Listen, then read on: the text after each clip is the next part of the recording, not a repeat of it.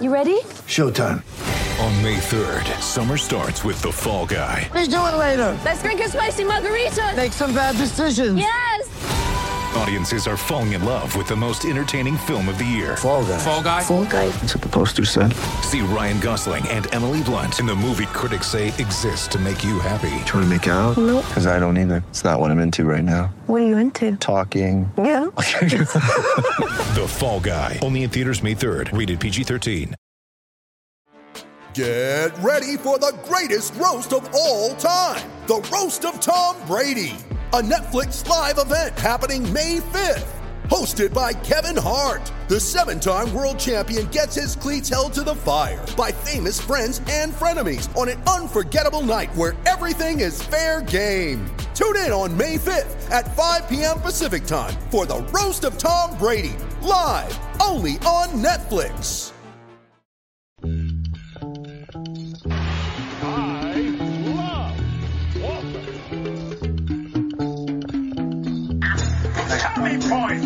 Point. Wow, the little guy. Oh, give me a break. Is he checking down at Quantico? This Kenny Mallard should go home to his wife because nobody here loves him. Welcome to Celtic Stuff Live on the CLNS Media Network, the leading online provider of audio and video coverage for the Boston Celtics. And the last time we left you, well, I definitely ticked off some listeners. Hopefully we didn't lose them. I definitely was in a stinky mood in the middle of a rough week and, you know, rough go for the Celtics for quite a stretch there. But John, it looks like, you know, our uh, pissiness paid off because look, we're totally responsible for this four game win streak. So goes the New England mentality. Uh, yeah, it's even Teague's playing well. That's the barometer, right? Yeah. if, if Jeff Teague, who has been a walking, well, a, a barely animate corpse for, you know, whatever we're talking about, 30 plus games, uh, is starting to show something, then, you know, obviously things have turned around. And then that's, and it has, it's been true. You know, I think they've, there's been a lot of positive performances. Um, but, you know, I think, um, I think they kind of recognized the challenge and, and stood up to. Um, I think a couple different things happened. I thought Kemba kind of finally found his footing. I thought Jalen got a little bit of rest. I thought you know that maybe took a little bit off Tatum, and so and then the bench steps you know really started to step up, and probably most of all Rob Williams. Yeah, I mean Grant Williams had a really nice game against Toronto. We're recording immediately post game, so I'm just gonna rock with the. He had a great game tonight, but Rob Williams, um, man, you know he's not starting, but he's finishing. That's two games in a row that he's been out there, and his energy, and he's got his rotations down now. Um, he's a lot more patient. His timing is better. I mean, he's still going to get the young man fouls, right? And he's going to get some ticky tack stuff here and there, and it happens all the time in the league. But overall, like, I think it was Scal that was pointing out in the Toronto game tonight how he went up to alter the shot with the right hand, overplayed it, was out of position, and we've talked about this before, but then he came up with the left hand, and he really just barely got the hand. Hand is part of the ball. But but you know, even his miscues, he's so long and so unique. And I actually did like the Camby comparison, although I think Rob Williams has far more offensive potential than Camby did. And Camby wasn't a bad offensive player, so don't get me wrong. I just mean all those hops, the way he's doing the pick and roll, and even uh, they made another great point the way that Toronto was trying to defend Rob Williams so that he couldn't get that pick and roll and, and the oop dunks just created so much guard play. You almost have to have him out there with Kemba so that Kemba can get more going to the rim. Um, because now that he's got his burst back and everything, that creates so much. Whereas Tyson and, and Thompson, as much as I like both players and they play well, they don't really space out the middle. They make it congested for Walker. Yeah, no, I, I think that's true, and, I also think that's he draws so much attention. We saw that really against Toronto, and, and Scal pointed out during the during the during the game. I thought, you know, they're they're they're really trying to pay close attention to him, and that's a that's a amount of gravity that nobody else on that team from the center spot is doing. You know, no matter what you do, you know, you you for you know Tr- Tristan Thompson to be effective, he has to be stationary and on the block and ready to receive a ball, or you know, putting back a, a you know an offensive rebound. Theis is kind of floating and finding his seams to get open shots.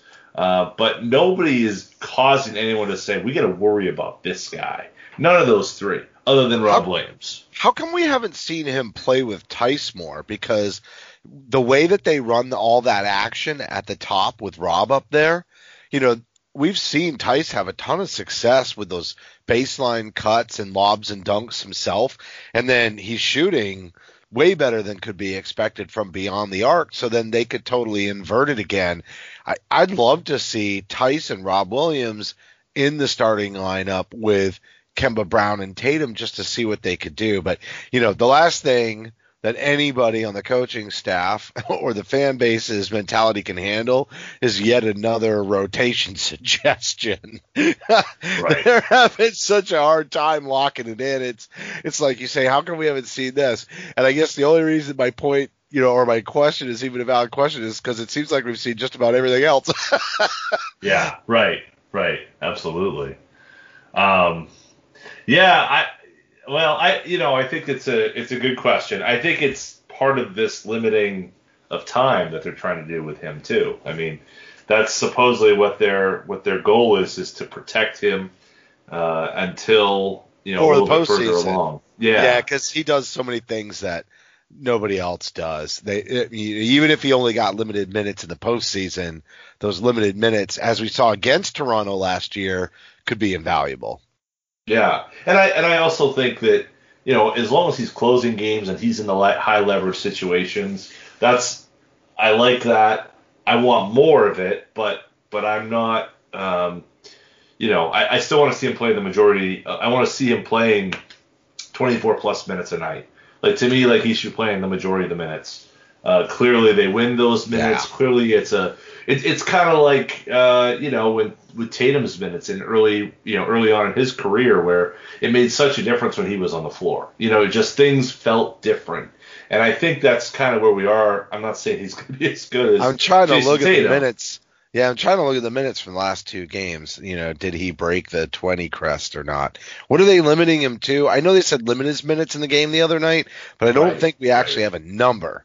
They just say they're just saying we're trying not to kill the guy because he's had issues with the hip and you know Right. durability is a question. All right, so uh, 23 minutes in the game tonight against Toronto, 10 points, seven rebounds, and then we go back to Wednesday, right? Yep, and then the Clips, another nice win by the way, um, and 21 minutes 40 seconds, 13, 8, and 4.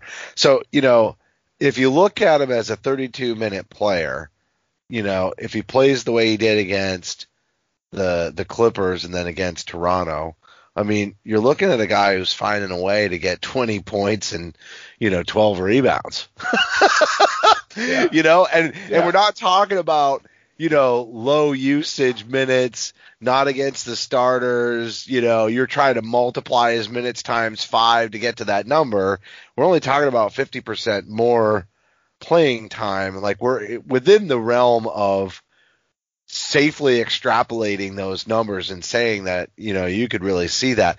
So when you look at Walker, when you look at Brown, when you look at Tatum, and then you look at Williams, and you know if Will, Williams isn't going to take you know time or shots from those other guys, you know he's Right. getting them from the Theises and the Thompsons, and and uh, it's pretty incredible to think that you could have four guys who really could consistently, conceivably score, you know, 20 points a night nearly on average. It's possible. So what I you brought that you know you brought it up and I and I went to look at that those game logs you know and really let's just looking at really since he kind of returned he had a couple of days off to rest the hip um, since that point in time you know he only he's only had one game where he played more than 22 minutes in that whole spell so uh, you know my guess is that's what they're shooting for is 22? 24 24, 26 minutes is what they're hoping to get out of him in the playoffs. But 22 minutes against Indiana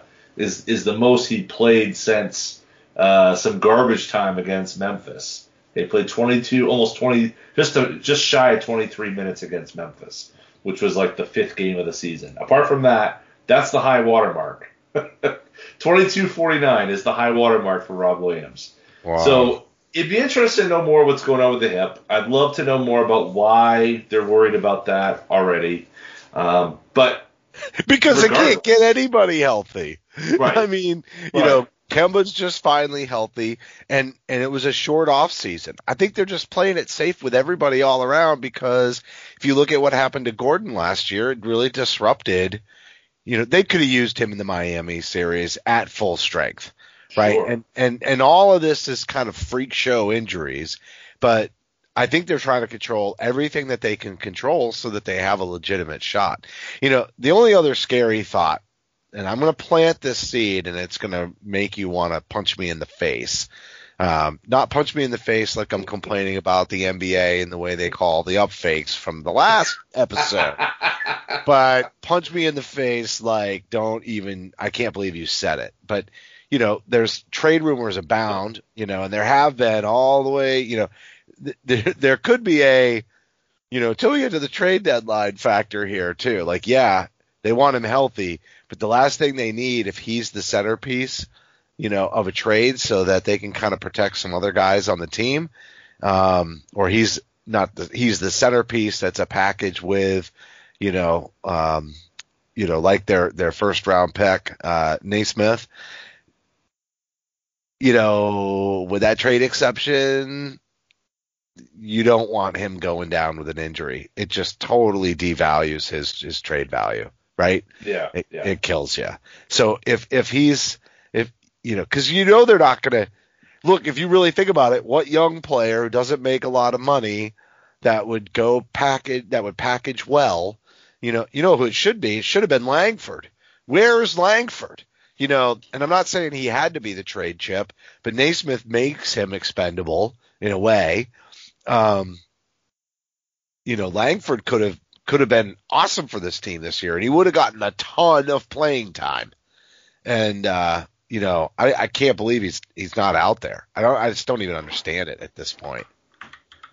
Well, I, I mean, usually uh, uh, that the recovery from that injury apparently is usually quite lengthy. So he's actually right on course, I guess, to have that done, and you know, to, to be back around this time, you know, March ish.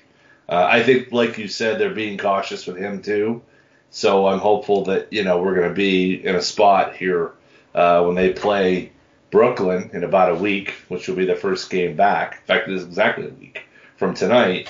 Uh, that he's back and and they're ready to, to build him in. I mean, look, they got they got uh, one, two, three, four, five, six days off in between.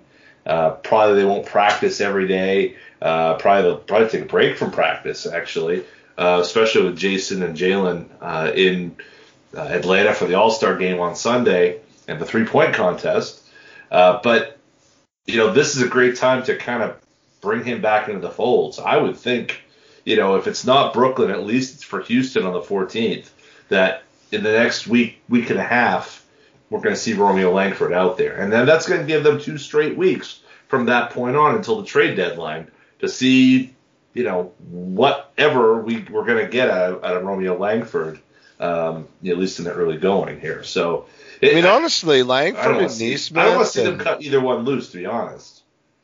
No, I think they could use that. I think they could use the depth. You know, I just don't know how you take advantage of this, you know, traded player exception without throwing some talent in. And, you know, you don't Yeah. want to trade Marcus. You don't want to trade Langford. You don't want to trade Nesmith.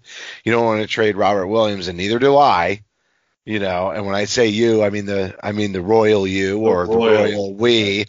Uh, you don't want to trade them, then then you can't use the traded player exception if you don't move somebody. And you know, it's it. Nobody is gonna nobody's gonna send us anything of value in return for picks and Grant Williams. And I'm not even trying to devalue Grant Williams when I say that because you know I thought it was kind of curious that he hadn't been playing a lot lately. But it, you know, it's it's part of that congested front court and. You know, Semi's kind of you know earned it in a lot of ways, but it was nice to see Grant you know, play some good minutes against Toronto because he's got a spot in the rotation too. They're like they're almost too congested with developmental and mid-tier veteran talent, you know, and there does almost need to be a consolidation. Uh, but even with Teague playing better, it gives them so much more, you know, like it just loosens everything up with Teague playing better and Walker getting his bounce back and Payton being, you know, such a surprise. Um, you know, they could go from having no depth to being healthy and having, you know, guys like Semi, you know, ride pine again after he's finally earned some playing time. I, yeah, I, you know, I think that uh, part of the issue with this bench, like you said, it's it's a little bit kind of plugged up with a lot of guys around the same the same area, and that, of course that's part of the reason why they're here. If they were better, they'd be somewhere else. But but I think that that's that's very true. And part of I think Danny's job at the deadline is yes, it's to add talent and to improve, you know, the top tier of this roster, but it's also to clear. I think it is also to clear out some of this. Um, and I don't think it's a it's you know send somebody away and give a pick to get rid of a guy. And that's why I've been kind of against some of these trades that have you know really tried to use Tristan Thompson and say, well, you know, we're going to have to give up a pick to get rid of him. I hate that idea because this team needs talent. And, and maybe Tristan Thompson hasn't exactly uh, been, you know, the, worth $9 million as an MLE player. I don't think he's worth giving up a, sec, a first rounder to get rid of his contract. You don't just get rid of it, not not nine million. You know what I mean? Again, that's something else that you can package later if you're not happy. I just think he gives us something that we don't have, which is a lot of strength and muscle in the post. I mean, he can really clear guys out, and we're gonna have matchups, specifically Philadelphia in the postseason where you're going to need a guy like that. You're going to need a bruiser. And you take him off the club and you don't got one. You don't, don't got one. Now I don't mind moving him if I'm upgrading. You know, let let's just I mean, oh, yeah, if we're upgrading his, his position for right. somebody else who does something similar but does it better, hell yeah. If if part of the way you get by the way you get to take, let's say Aaron Gordon or or Harrison Barnes or whoever or it may Savage. be. Yeah, if if your way of getting well, I don't want to use that because that because it's the same position. But what I mean is, if that if you're upgrading and you get a starting caliber player at the three four, you know, as, as a guy who can play the wing and play next to Jalen and Jayson, and you have a starting caliber player, even if it's like a you know a you know the same level, you know, if you're if we're talking about 2K, if we're getting 270, if if Tristan Thompson is 77, then give me a 77 power forward. You know, I mean, if that's what we're talking about, and really that's not the way the real world works, but you get my point of view. It's like it's more valuable to have somebody who has that skill set at that you know relative level than it is to have three guys that you can't play at the same time at the center position who are all 77 and 76s. So I realize me saying this makes like, oh yeah, he's talking about 2K. What does he know? But the point is, it's like in terms of roster balance and in terms of being able to play players, you can't do that. You can't have three centers who are all kind of roughly in the same ballpark, and that's where we are. You know, that's where we are, and that's the frustration. That's, exactly that's why Rob Williams. It's like you got to consolidate it and upgrade. Right. But that's, that's why, Rob, Rob Williams, Williams can't get more than 22 minutes a game. You know. Well, and they but they also have the injury thing. I think he he's clearly far and away the guy that's worth keeping out there. You know, if he could get more minutes, I think he'd be getting them. You know, I think I think veterans like Tristan Thompson would eat minutes or they would balance it off with Theis. Like they would find a way to to make that work and give Rob more minutes. I don't think that's I I think everything else about your point is 100% correct except for that last part about why Rob can't get more minutes. I don't think they care about that. I, I think that the other stuff is in the way. With him closing games the way that he is, it's clear that their intent is to, you know, move him, you know, into the number one slot at that position. And rightfully they should. He's got the most upside, you know, with the most ability to impact, you know, altering shots at the rim, and they've not had that. Just like they haven't had, you know, really uh, uh, rebounding wide body. You know, Enes Kanter was a good rebounder, but he didn't do what Tristan Thompson does. Um, the the unfortunate part is is is Theis has done everything they've asked him to do. You know, they can pretty much plug him in anywhere. You know, and at the end of the day, he's the one that they can replace in the way that he fits into the roster. He's the one that they can replace the most easily by you know, rotating Tatum to the four or playing Grant Williams or whatever. I'm not saying replace him exactly. I'm just saying it's so sad that his minutes are the ones that are so easy to remove because, you know, he just does everything they ask him to do. He's such a good soldier. Well, and you talk about Grant Williams. You mean? Yeah, I mean, I think no, no, entice in that. I'm saying Well, you could play right. if you're reducing his minutes because you're using Thompson for the bulk of the minutes Yeah. against a a, a oh, beefy I see. lineup.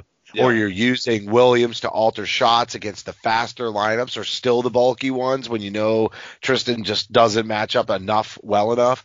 If you're going to go with the way that Theis is fitting into this big man rotation, you can get away since his minutes are going to get cut back.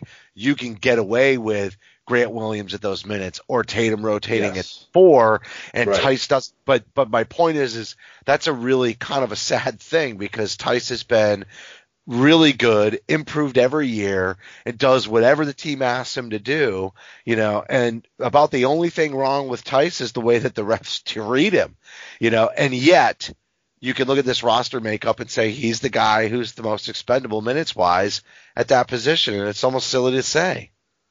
Yeah, I, no, I, I, I hear what you're saying there. Yeah, I, I, I agree with you. I mean, he, he has done the the Theis experience in Boston really has been uh, underappreciated. I think there there are times where I think he uh, he plays him out of uh, situation, plays himself out of uh, some of that recognition and notoriety. I, I think you know Brad relies on him to be an energy guy, and there's times when he just, you know, he's a starter and he's going through, you know, and, and Brad needs a little more, and that and that's why, you know, he gets the quick hook. I mean, I think there's a bit of a whipping boy situation with him, uh, you know, but I think that that's that, you know, I think that that's on this team.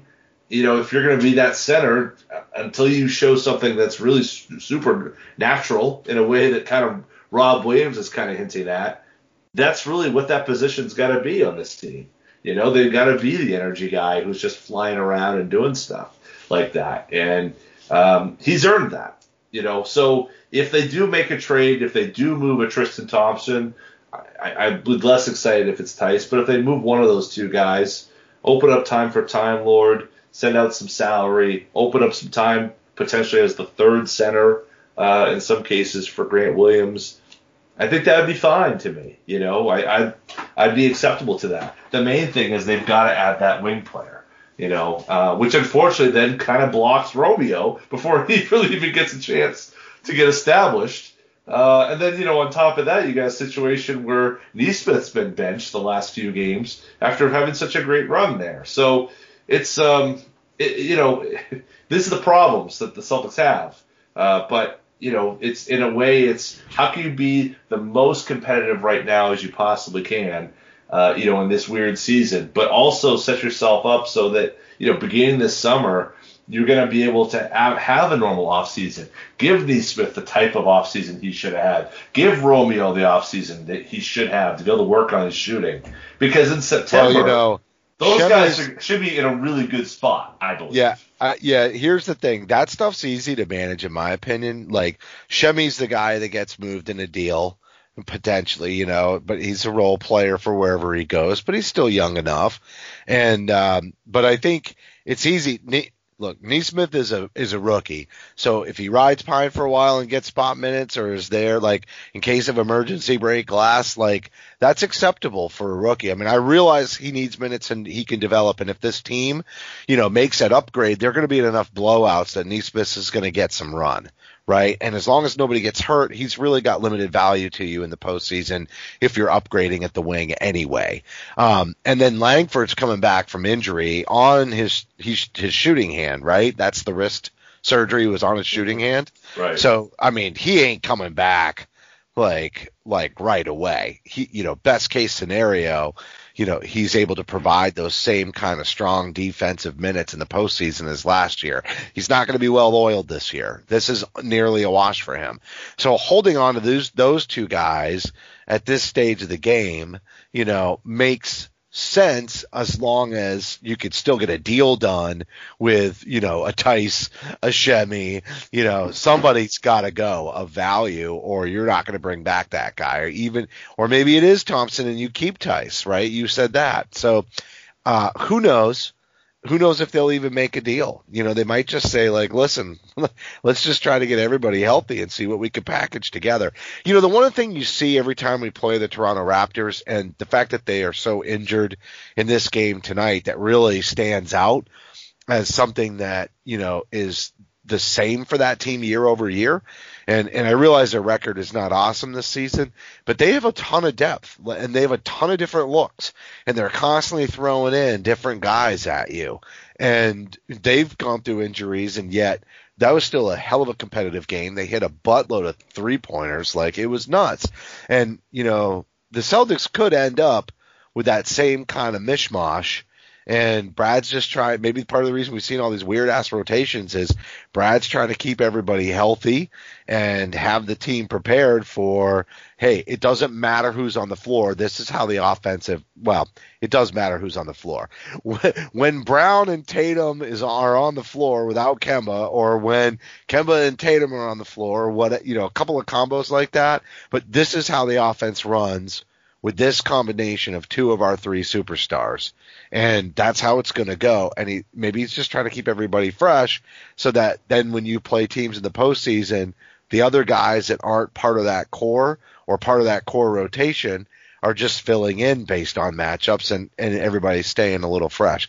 You know, maybe I'm giving Brad more credit on that. I'm, I'm actually just kind of supposing or being hypothetical with it anyway, but you know, they've you got to wonder if they really do. Want, I mean, I think they do want to make a trade, but I don't think they want to just make a trade.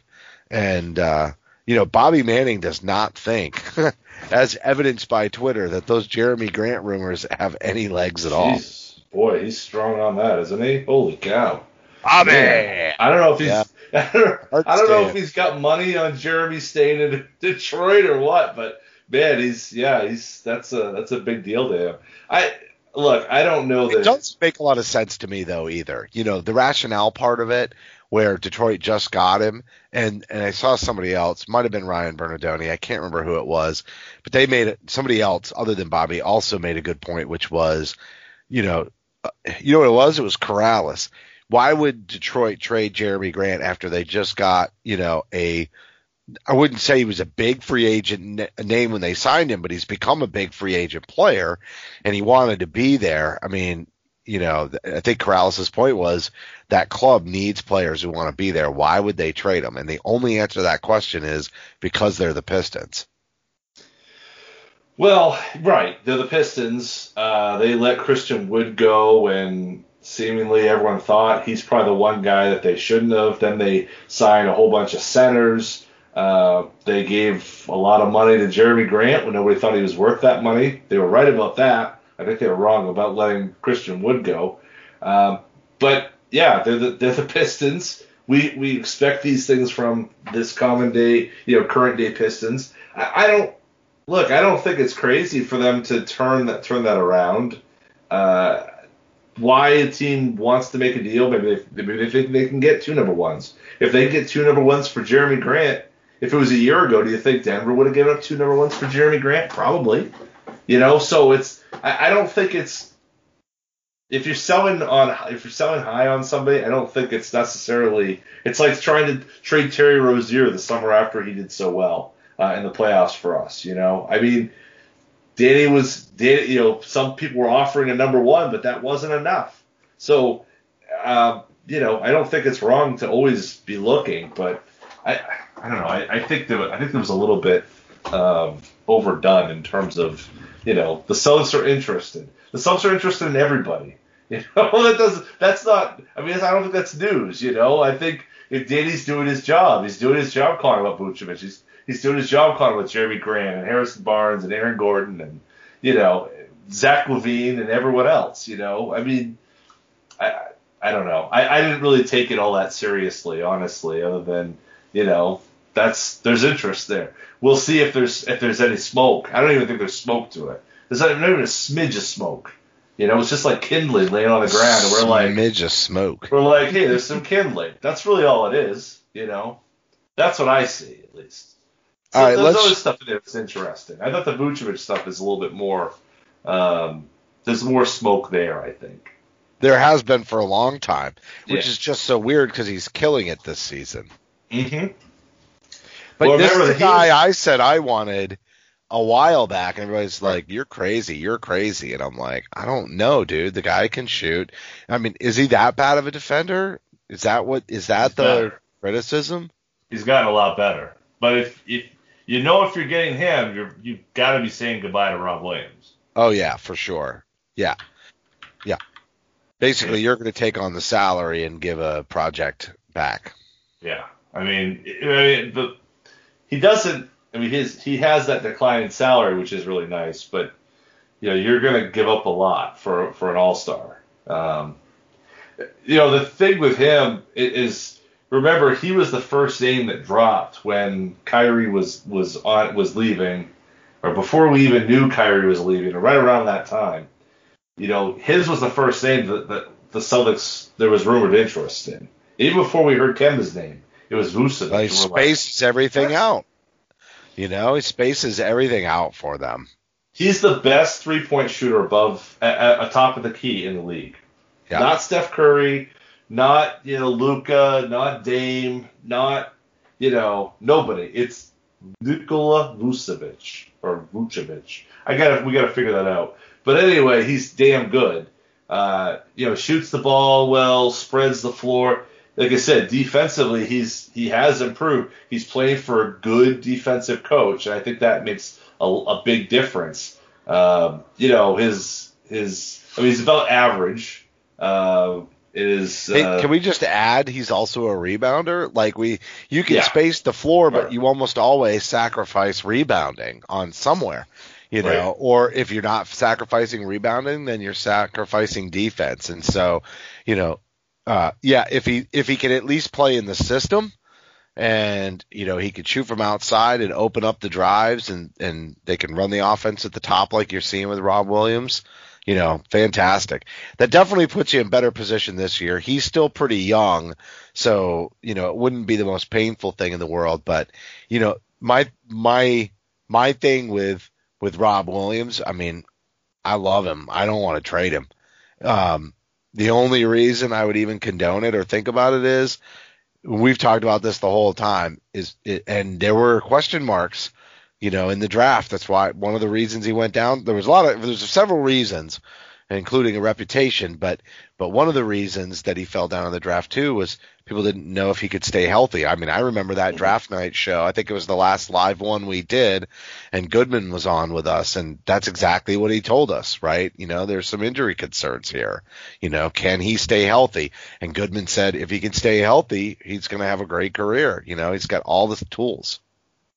He, and he's finally put it together. I mean, I think that there's a real question in, in terms of his ability, why it took him this long to get minutes, you know, and whether or not the the gauntlet that Brad Stevens puts young players through is really a good thing. Uh, but but you know, in the end, it works. But for what Danny has you know what he's been trying to do here over the last three years, particularly when he had multiple draft picks last year, multiple draft picks this year, uh, and and really need to turn those probably some of those into players. Um, you know, either right away or trade them into that. Well, if you're not going to trade, then those guys need to get on the floor early. And when Nesmith is, you know, can't get on the off the bench in situations like tonight or or you know even much earlier in the season, it makes it so much more difficult to build a team like that.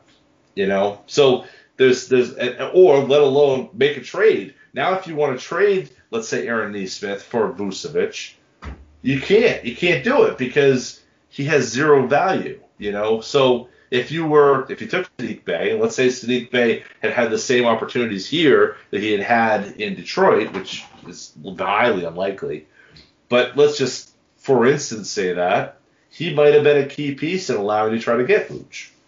So it's you know there needs to be a little bit more uh, you know the left hand sitting with the right hand's doing and, and so vice versa. I, I feel like there's a bit of of conflict there um, that needs to be resolved because it's it. I think it has harmed them the last two seasons in particular. Could have done things at the deadline last year. They didn't do it. They didn't have any value out of Grant Williams. They didn't have any value out of Romeo Langford. Certainly not Carson Edwards. And we're pretty much in this. We, you know, Payton has done well, but they're so thirsty for for depth that um, I don't even think that's part of the problem. They, I, I don't want them to trade some of these guys that show even the slightest little bit of value because they're at least helping a little bit. You trade Payton Pritchard for somebody who might not fit, who's a veteran. You know, now you're you're twice as you're Oh, doubly dude, damaged. they trade Payton Pritchard. My heart will be broken. I mean, I realize he played four years in college, but man, he's so composed. He's the perfect backup guard. You know, Yeah. come off the Yeah. bench, spot start, and he can do that for the next 12 years, and he's never going to get a huge salary. He'll always he'll be right on that sweet spot. He'll always be worth the dollars you pay him. He'll he'll probably have a similar trajectory as Marcus Smart in terms of the finances, you know, and you know that that first deal coming off the rookie contract, they'll get him for you know 11, 12 million a year, you know, or at least whatever the going rate is, you know, that would be commensurate with that, and and they'll get him for you know same amount of uh, years as Smart, and everybody will look at it and be like, that's the best bargain, you know, like yeah, there's mid-level guards out there for nine million or ten million, but for just a few more, you got a guy who knows the system, competitive fire, probably will be a starter, you know, in his early 30s for several years, you know. But I don't know, he might even qualify as a starter before that. I mean, dude is really a gunslinger from outside, and he gives everything he's got. You know, he plays he plays hard. So um, it would break my heart if they trade him. It would break my heart if they traded Rob. You know, and that's the whole thing. You you fall in love with the young players, and then you don't want them to go anywhere. But Right. speaking of young players going somewhere, uh, Brown and Tatum squaring off against each other. Go figure. What a surprise. You know, uh, I'm just, my eyes are rolling on that. You know, what I need is more who's better, Jaylen Brown or Jayson Tatum debates in my life. And, uh, so here they are, you know, obviously Tatum's the starter, Brown's, Brown's not. Um, you know how I feel about All Star Weekend. I mean, I'm always good Love for it. that. You know, Favorite. seasonal. What did I say before the show started? Seasonal defective disorder that I have. You know, I'm always good for one of those angry. If you remember the year that Marcus Smart punched the window, it was probably early March, and I had a big meltdown show. Being all, it was the only time I ever got mad at Marcus Smart. Yes. Same time of year. You know, I just need some sun, folks. I just need some sun. You know, I need to go golfing, hang out with the camper and have a beer, cook some food over an open fire. Like, I just need, I, yeah. So anyway, seasonal defective disorder. I'm good for one of those shows, but, uh, but I'm also usually good for it right around the All Star break. And I know it's coming a little bit later this year, but you know, you know how I feel about the All Star break. Yawn. It's your favorite. It's, it's your favorite event of the calendar year. I just Yeah. don't want to piggyback off the I hate the NBA thing that happened on the last show, so I want to temper Right. it down and just kind of poke some fun at myself because every year wash, rinse, and Pete yawn Well, there's there is this year does have the added three point shooting contest. I'm going to be watching it. Well, it's happening in the middle of a pandemic, is what I meant. And, Oh well, and you know, there's a lot of people who are who are really questioning why are we doing this? What's the point of this? You know, is it really a good idea with all this going on to be putting on a a, a game that really has no impact? Um, it's a you know, it's a TV show. Well, the problem is, is that the it's the money. You know, this is this is about Turner and ESPN, uh, really about Turner in this case, getting their money's worth out of the event. You know, and, and the amount of the money that they give the NBA every year. So, doesn't mean I like it. Doesn't mean it makes sense. You know, with all that's going on, but it's it's what it is. So, um, you know, I, I will watch. I'll watch every minute of it because that's what I do. I love the the silly stuff about it, the three point, the dunk, the uh, the skills. I'll watch it all. It'll be great. My kids will love it, and I'll probably not even watch the whole game because the game itself is kind of blah to me. But the Elam ending made it better last year. Yeah, year. I've never really So- enjoyed watching the game. That may help. you know. Yeah. It does help that two of our faves that we've been watching come of age are in it. So there's a shot I'll tune in a little bit. There definitely is. We'll, we'll see. We'll have to see if there's any uh, Bradley Beal, Jayson Tatum conversations in a hallway that gets taped. Uh, it would be nice to turn turn the, the tide on, on after the last time that happened with Durant and Kyrie. Uh, clearly that didn't go our way. So it'd be nice if there's some you know some Only some- the some Gordon subterfuge. Hayward one. That's that you know because we were hearing those rumors, you know, because Brad coached that All Star team, right? Right, right, right. So, so yeah, that was the only one that really went our way, and then and even then, you know, for no fault of his, it didn't go our way. Yeah, well, you know that that's that's something kind of has been going on lately on the the internet, the interwebs. Um, you know, a lot of criticism. It's a lot of criticism of late, uh, not just with how they've been playing, but you know, speaking of Ryan Bernardoni and Sam Sheehan and a lot of smart guys on the on on the Twitter.com who you know have been talking about things and are have been are really quite critical. Um, you know, just that this was really there was a pathway to uh, tremendous success laid out in 2014, 15, 16, into 17 uh, that really has not become fulfilled. I mean, we're sitting here, uh, you know, a week ago, we were probably as as low as things might have been in, a, in in many years. You know, it was a it was a pretty tough time, but I, I you know I don't subscribe to that. I don't view this as a negative. I view it as a negative situation because obviously they're below 500 at that point and 10th in the conference, and you know it's not great. But man, there's been so much that's happened this year uh, that causes us to really examine those things and say, you know, is a record representative of where they are? I don't think that's true. And then you also have to stop and look at what has happened, I think, to this franchise. Starting from Gordon Hayward breaking his leg opening night in Cleveland, uh, there's been a lot of things that just have not gone the Celtics' way. There have been many important ones that have, and, and two of those are Jayson Tatum and, and Jaylen Brown, but but a lot of things have not gone Boston's way since that point. It's been um, and a lot of those are outside of Danny Ainge or Brad Stevens' control. Yeah. So Yeah, I've been disappointed with their play. There's been nights where it's been the effort. You know, I know what you're saying about the criticism.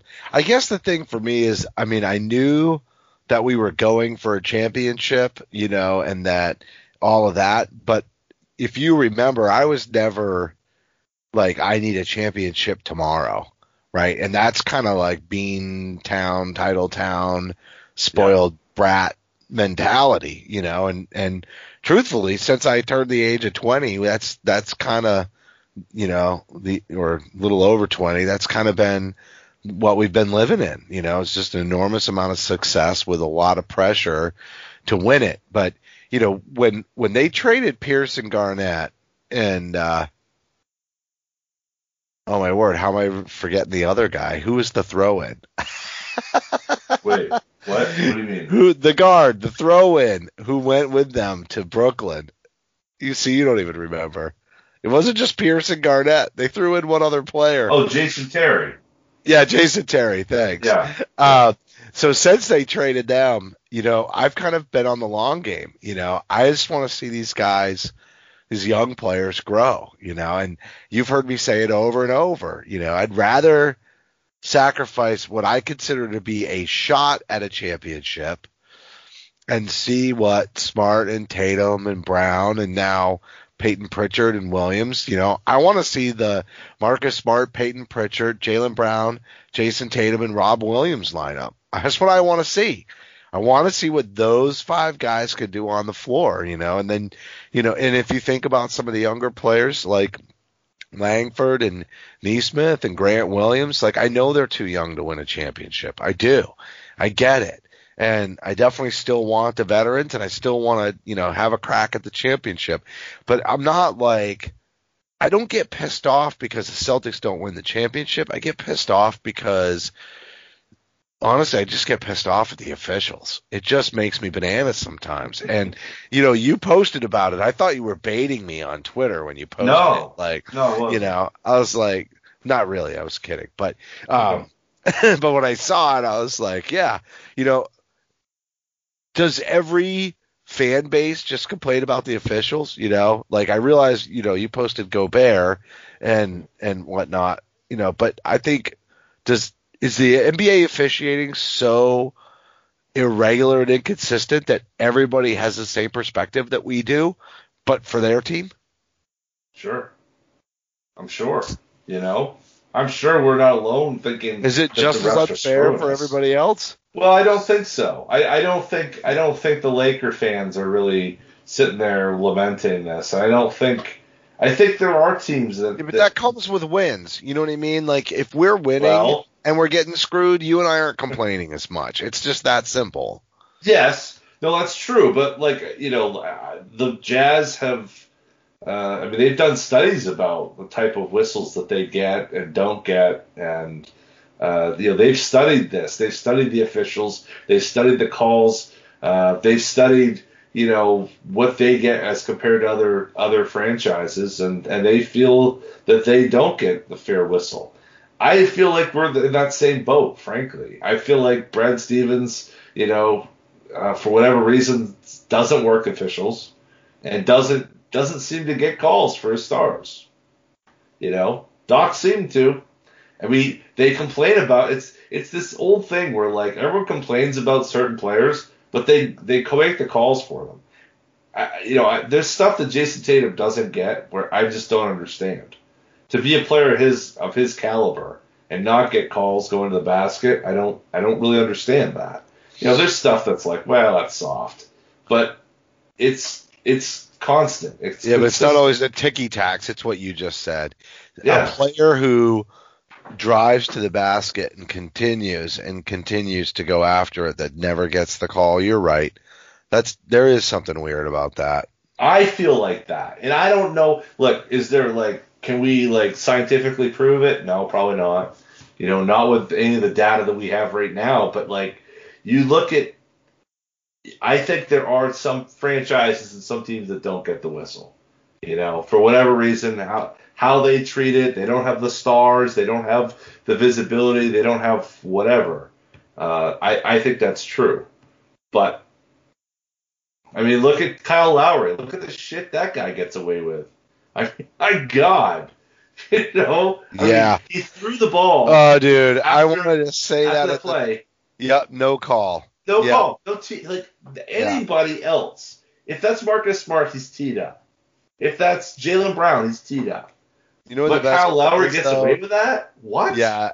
No, you're totally right. And how happy were you when Rob Williams blocked him for the second oh. time? So- Eat it. Yeah. So great. I mean, I don't like Lowry, but even just like just stepping back from that for a second, like that wouldn't be tolerated by any other player. You know, maybe LeBron could get away with it. Okay, he would be one. Um, you know, but that's what I'm saying. It's that star system. It's that some guys get away with it, some don't. Uh, and, and I, I don't think really. there'd be I think it. there'd be more parity in the league if they did call it equally with the younger players around the league. Because they'd rise faster or there'd be more anomalies. Right? You Right. know? Yeah. And I and I get you know to to go to this though, like I understand as older players, you know how to get calls, you know how to work the system, you know how to like draw fouls, you know, like that's that's also just being you know experienced, right? You- Your your first day on any job, you're not as efficient and not as good as you are the you know 500th, right? So I get that. What I don't get is how Trae Young gets away with the stuff he does, and then Jaylen Brown does it on the other end and doesn't get the call. I don't get that. Like I, that to me, maybe Trae Young is uh, supremely skilled, but there just seems to be a, a you know, an acknowledgement. Well, he must have gotten hurt because, or must have gotten fouled because that's, you know, that's Trae Young. It's, uh, I don't, I don't really like that. I don't appreciate that. That's the way it seems to be in the NBA. So that's me. That's me coming in on your side of this and just saying, look, I think there's others out there that are similarly affected. You know, and uh, it's, you know, certainly Kings fans from 2002 have a lot to complain about. Um, Celtics fans from 2010 have a lot to complain about at the highest, you know, at the the highest peak of the of the sport. So, anyway, All right. let's go to the All Star break, man. Yeah, dude, I'm ready. We'll we'll take a little break. I'm glad we waited until the last game of this four game winning streak to hop on and uh, you know, put some smiles on everybody's faces, especially our own, as we head into the into the break and good luck to Jayson and Jaylen in the three point contest and uh, you know, good luck to them in the game too, I guess. Um, I really hope uh, I really hope one of them comes away with it. And I also saw that tweet you put out there that every single time the Celtics have sent two people to the three point contest, one of them's walked away with it. I I mean, can you beat that, right? I mean, that's crazy. So like what are we going to complain if one of them doesn't walk away with it this time? Yes, Hey, yeah, let us I mean- down. Yeah, no. who who who? Yeah, right, exactly. While everybody's Who- pig piling with negativity, if they don't, if one of them breaks the streak, no, Yeah. yeah. Yeah, I know. It's so funny. Um, speaking of here, and, and just to, to end on a good note, the uh, there's a handful of te- there's only two teams. Well, Phoenix is playing right now. If Phoenix wins tonight, Phoenix and your Boston Celtics will have the longest active winning streaks in the NBA. Sweet. How long is So- Phoenix? Phoenix will be- also be four. They would be four as well. Yeah. So Right you on, know, it's bro. funny how life moves pretty fast. You know, I mean, it's Well, yeah, they were below 500, and then they ran into the, you know, uh, Washington Wizards, who had the longest streak in the NBA or the the best record in the last 10 games or whatever it was, and uh, they snapped that, and then they snapped one off, and now they're two games above 500 again. So. That's nice. It would be great if they could get on a roll here, you know, a, a real nice roll. If they could get Marcus Smart back and Langford back, you know, they might be able to reduce them the minutes. I, you know, the one, the I guess I will finish on this. I liked the way the Celtics closed the game against the Raptors. You know, lots of different guys got aggressive. They didn't just, I mean, Tatum hit some big shots, but they didn't just rely on Tatum. You know, unfortunate for Brown, he didn't hit his, you know, every one of his free throws, but he got to the line. Like they did a lot of different things, and that's that. If I get negative or down on the Celtics, that's when it happens. When it's just Kemba at the top, Jack and threes, you know, trying to run back and forth on the high screen just to get some freedom, or they kind of do the same thing with Tatum. I hate that. You know, you got to be diverse down the stretch, and you have to be able to attack the basket and create space. Love the way that they closed the game against the Raptors. So congratulations. Let's see more of it, boys. I like that. Absolutely. Yeah. More of All right. that. More of that, please. Amen, brother. That's going to do it for this week's show. As a reminder, you can subscribe to Celtic Stuff Live on iTunes, Stitcher, Google Play, and Spotify. We'd certainly appreciate a rating and a review because your feedback is important to the show. And on behalf of John and myself and the founder of CLNS Media, Nick Gelso, I'm Justin Poole, and thanks for listening to this week's episode. Enjoy the All Star break. We're Celtic Stuff Live.